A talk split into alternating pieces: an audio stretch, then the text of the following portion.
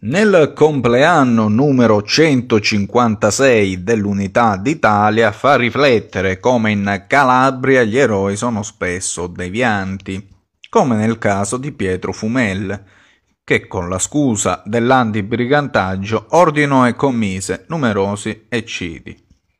Militare italiano e successivamente colonnello, Fumel ha commesso massacri come nel caso di Fagnano Castello, quando fece uccidere cento contadini innocenti.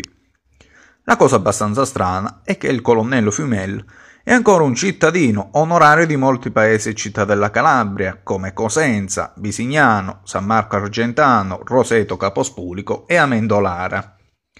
Fu un personaggio controverso anche per la storia italiana, in Obixio ne prese le distanze in maniera anche plateale, così come il deputato Ricciardi, che riconobbe come lo stesso Fumel si vantava addirittura di aver ucciso briganti, ma anche gente comune del posto.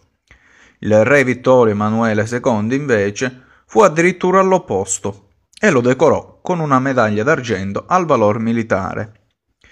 Fumel per fortuna non divenne senatore, ma resta ancora l'eco di un personaggio controverso che incredibilmente fa parte ancora dei cittadini emeriti di molte città, e sono passati ben 156 anni.